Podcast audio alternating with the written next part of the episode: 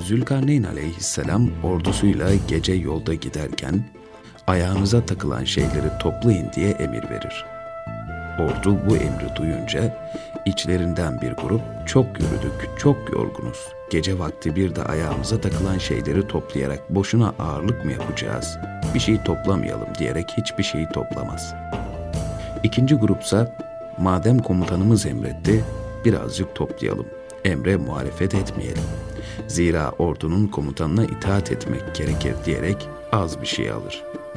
Üçüncü grupsa komutanımız bir şeyi boşuna emretmez. Muhakkak bildiği bir şey vardır.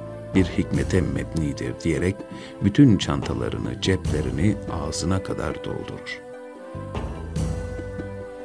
Sabah olduğunda bir de bakarlar ki meğer bir altın madeninden geçmişler de ayaklarına değen şeylerin altın olduğunun farkına varamamışlar. Bunu anlayınca altınlardan hiç almayan birinci grup, ah niçin almadık, nasıl dinlemedik komutanımızın sözünü, keşke alsaydık, bir tane bari alsaydık diyerek bin pişman olur. Azalan ikinci grupsa, ah ne olaydı da biraz daha fazla alsaydık diye sitem ederler kendilerine. Çok alan üçüncü grupsa, keşke gereksiz, lüzumu olmayan eşyalarımızı atsaydık, daha çok toplasaydık diyerek fazla almalarına rağmen üzülür. İşte bu misalde olduğu gibi ahirette bütün insanlar da bunun gibi adlarda bulunacak.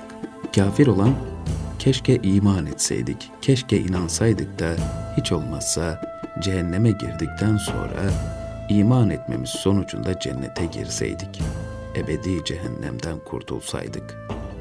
Mümin fakat az sevabı olan, keşke biraz daha sevap işleseydim de biraz daha ikrama mazhar olsaydım.